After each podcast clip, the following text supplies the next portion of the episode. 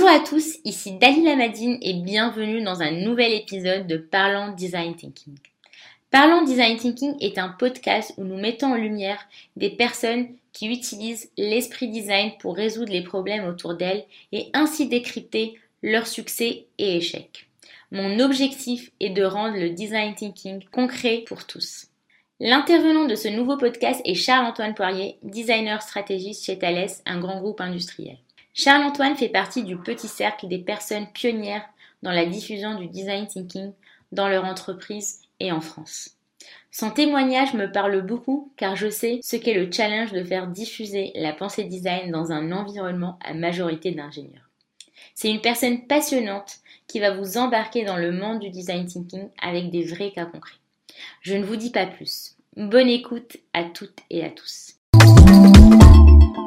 Je voudrais vous raconter l'histoire d'un organisme vivant qui a un jour, par mégarde, a avalé un corps étranger. Et, ce corps étranger, il a trouvé à se nicher quelque part, il s'est développé. Euh, il s'est développé euh, contre les anticorps naturels, contre l'ADN répulsif, et il a même réussi à grandir, à vivre. Il a réussi à se multiplier, à trouver d'autres endroits, d'autres niches où continuer de grandir.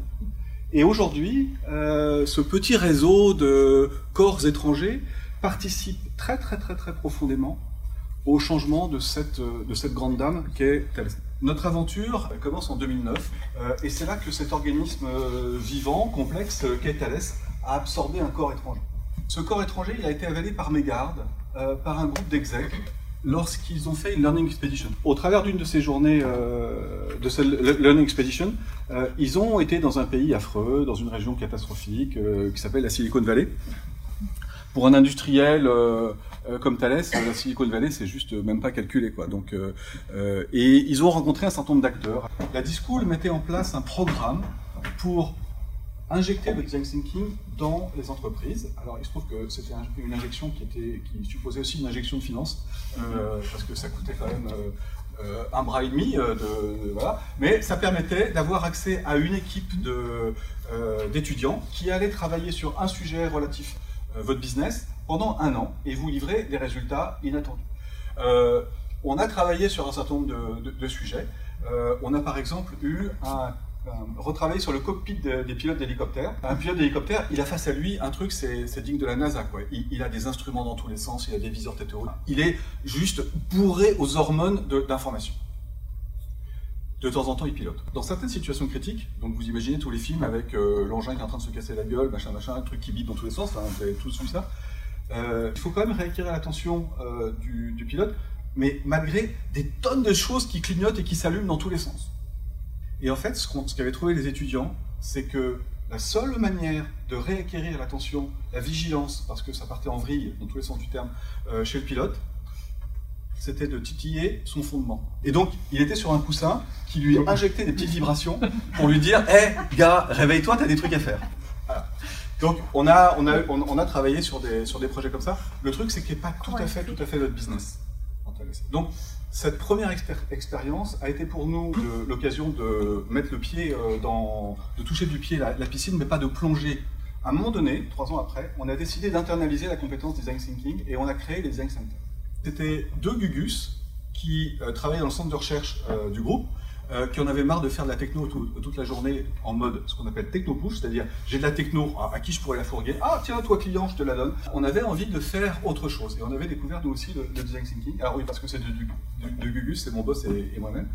Et on a trouvé, alors on était un peu le corps étranger, dans ma métaphore euh, malhabile du début, euh, et on a trouvé à se hoster dans notre corporate university et on a eu un, un, patron qui a eu le courage de prendre sur son profit and lost, surtout lost, le fait euh, d'avoir deux, gros salaires à payer et ils ne savaient pas ce que ça allait donner. Et le corps étranger qu'on était, on ne savait pas du tout si à la fin de l'année on allait continuer de vivre.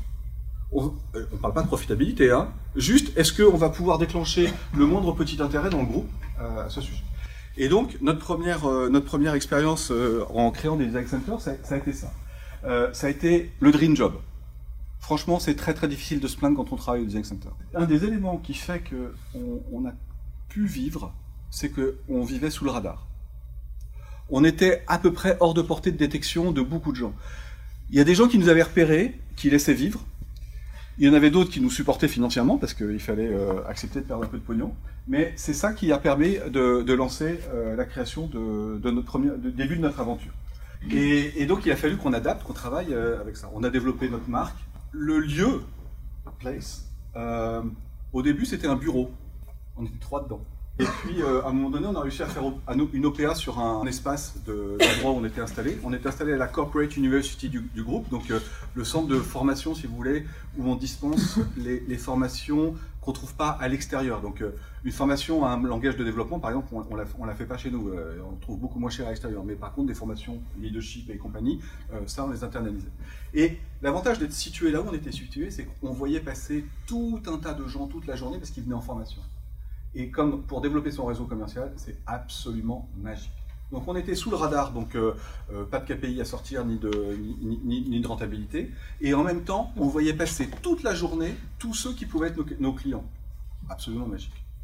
Aucune agence à l'extérieur du groupe pouvait rêver d'une situation aussi propice pour se développer. Et on s'est développé. On, a donc créé un, un espace qui était à la fois notre bureau et à la fois un espace pour mener nos projets euh, design thinking. Et un design center, c'est une équipe, et on préfère le dire dans ce sens-là. C'est d'abord une équipe, ensuite c'est un lieu, et bien sûr l'approche. On a mené donc euh, un certain nombre d'ateliers, euh, et en 2013, officiellement, le Design Center ouvrait, ouvrait ses portes. Il y, a, il y, a, eu des projets assez, assez exceptionnels. On dit générer de l'empathie. Donc, générer de l'empathie, ça passe par user research. Donc, user research, c'est un truc peu, de gens euh, ont fait, euh, et ceux qui l'ont fait, on, sait combien c'est magique. La user research, ça consiste à sortir des murs, sortir de l'entreprise. Hum, mon Dieu, mais non, je sais tout. J'ai besoin pas besoin de sortir. Si, si, sort. On sort et on va rencontrer des utilisateurs. Tu peux dire des clients. Non, non, non, non, non. Des utilisateurs. Celui qui manipule ton radar. Celui qui conduit ton train. Celui qui fait que ton satellite il se casse pas la gueule. Il y a quand même des situations où c'est quand même pas facile. Et dans les business Thales, c'est pas gagner-gagner. On fait une, une, partie de notre business, 50%, dans le monde de la défense et de la sécurité. C'est pas toujours facile de dire allez, je vais au Mali, je vais en Afghanistan et je vais faire une observation in situ. Malgré tout, dans tous les contextes dans lesquels on a été, on a toujours, toujours, toujours réussi à aller faire de la user research. Et donc, un des messages, c'est que si dans une boîte comme Thales, vu les métiers et les sujets sur lesquels on travaille, on arrive à faire de la user research, il n'y a probablement aucun autre contexte au monde où vous ne pouvez pas en faire. Quand on travaille sur repenser le téléphone ultra confidentiel du président de la République française, c'est pas simple. Au-delà de ça, ce produit magique en termes de confidentialité, vraiment top. Je ne dis pas ça parce qu'il vient de la maison. Euh, ça fait par exemple que euh, nos communications à l'intérieur de l'espace des hautes personnalités françaises n'ont jamais pu être espionnés. Par contre, il était juste pas utilisable. Et donc, on nous a demandé de retravailler là-dessus. Et c'est la première fois où j'ai eu un peu les chocottes sur un projet de design thinking, parce qu'on nous, a, on nous a dit, voilà, euh, il faudrait qu'on repense le théorème. Dit, euh, Les utilisateurs, on est d'accord, hein, on parle bien du président de la République, du Premier ministre, du ministre de la Défense. Euh, voilà. On a été à l'Élysée, on a été au cabinet du ministre de la Défense, on, on a rencontré ces gens qui existent en un seul exemplaire. Si on l'a fait, c'est vrai, c'est un espèce de message d'espoir hein, pour euh, euh, ceux qui désespèrent dans l'organisation de monter ce genre de truc. C'est possible. Bon, à contrario, on a aussi des antigènes. Euh, je suis sur un projet en ce moment et j'ai des collègues d'une des entités business. Ils m'ont, ils m'ont fait cette extrêmement belle sortie. non, mais attends, Charles-Antoine, ça fait 20 ans qu'on va pas voir les utilisateurs, c'est pas maintenant qu'on va, qu'on va le faire, c'est pas possible. bah ouais, on a été mauvais pendant 20 ans, donc continuons d'être mauvais pendant les 20 prochaines années. Alors, voilà. Donc on a des anticorps aussi à la maison. On a donc créé notre petit design center qui a grandi, euh, qui s'est développé, qui a embauché, qui a été rentable euh, jusqu'à dans une certaine mesure. Euh, d'ailleurs, une des clés de notre succès, c'est effectivement d'avoir été under the radar et de fonctionner en mode agence. Ça veut dire quoi? Ça veut dire qu'on est payant. C'est-à-dire que les entités du groupe qui viennent nous voir pour innover, elles doivent allonger allonger un chèque. Autrement dit, dans une partie de mon, travail, c'est de faire comme quand j'étais consultant à l'extérieur euh, du groupe, je fais des propales. Le côté merveilleux, c'est qu'elles passent à peu près toutes. Donc ça, c'est juste magique. Mais pourquoi elles passent à peu près toutes? C'est pas parce qu'on est bon, enfin si, mais c'est parce que le fait d'être payant, c'est un filtre à con. ne viennent que ceux qui ont envie, ils sont pas forcés. Et s'ils viennent, c'est qu'ils ont compris qu'il y avait une valeur.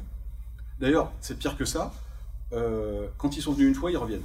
En 2013, notre entité basée à Glasgow vient nous voir en nous disant ah, il faudrait que vous formiez 150 managers euh, au design thinking. On avait à l'époque, euh, parmi les trainings qu'on proposait au catalogue, on avait une formation en une journée où on essayait de faire prendre pied au, au, design thinking à un certain nombre de gens. Jamais il y avait eu l'intention hégémonique d'envahir la planète Thalès avec des design centers. Et eux, ils arrivent, ah oui, pour des raisons d'économie, on voudrait installer design center à Glasgow. On leur a dit, mais bien sûr, on va créer design center. Je suis en train en fait de vous raconter que tout ça, c'est, ça repose sur un principe fondamental qui est vachement important en entreprise. Ça s'appelle l'émergence. Tout n'est pas décidé par le corps. Tout n'est pas décidé et cascade en, en plus fine. Il y a des choses qui poussent naturellement. Et il se trouve qu'elles poussent parfois sur des terreaux très positifs et qu'elles vont se développer réellement. Alors à partir du moment où on a, on a, on a été à notre troisième design center, on s'est dit, on tient un truc là. Donc on a rajouté à notre catalogue, à notre portefeuille d'offres, on a rajouté création design center. Donc euh, design center factory, on a, on, a commencé à, enchaîner derrière.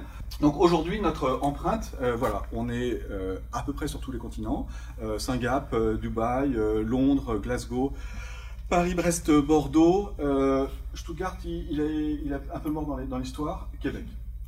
On partage une communauté de pratiques, on partage des références, euh, mais chacun opère suivant son, propre business model. On a plus de 1000 managers euh, qui ont été formés sur une boîte qui compte 70 000, donc il reste un certain nombre de, people.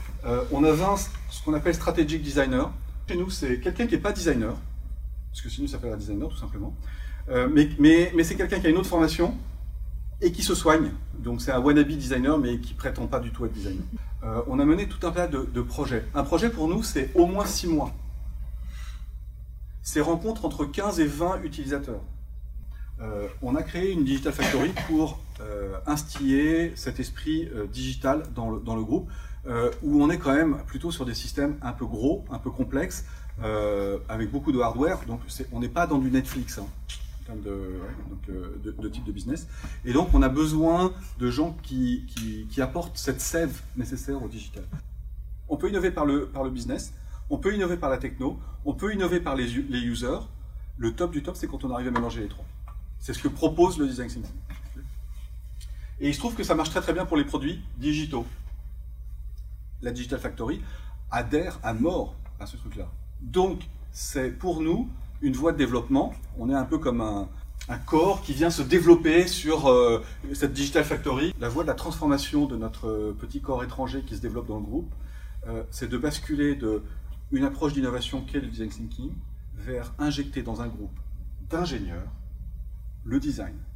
Et là, il faudra que je revienne dans quelques années pour vous dire euh, la suite de l'histoire, parce que c'est une grosse aventure, en particulier en France notre culture en matière de design, elle est à peu près proche de moins l'infini. On est à peu près au zéro Kelvin.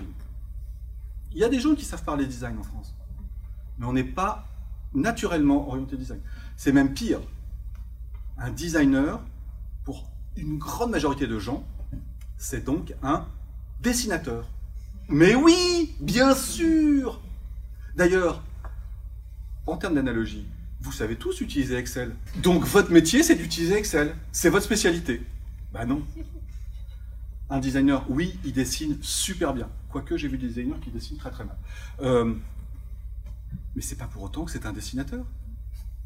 Un designer, c'est quelqu'un qui est capable de générer beaucoup plus d'empathie avec les gens qu'il côtoie qu'un ingénieur. Euh, le, fait d'être capable d'aller observer, écouter, comprendre ce que disent des utilisateurs pour ensuite, alors utiliser un terme vraiment qui n'est pas beau, mais malheureusement il est très vrai, problématiser. Problématiser, c'est je fais la somme de tout ce que j'ai appris, tout ce que j'ai compris, et j'essaye d'en extraire non pas un problème, mais plusieurs problèmes à résoudre. Je suis jamais sûr que le premier problème qui va me venir euh, à l'idée va être, bon. Donc j'en prends une, une, une palanquée. Et un designer, il est super bon à ça. Donc c'est aller vers plus de design dans un groupe d'ingénieurs comme Thales, qui est notre prochaine mission.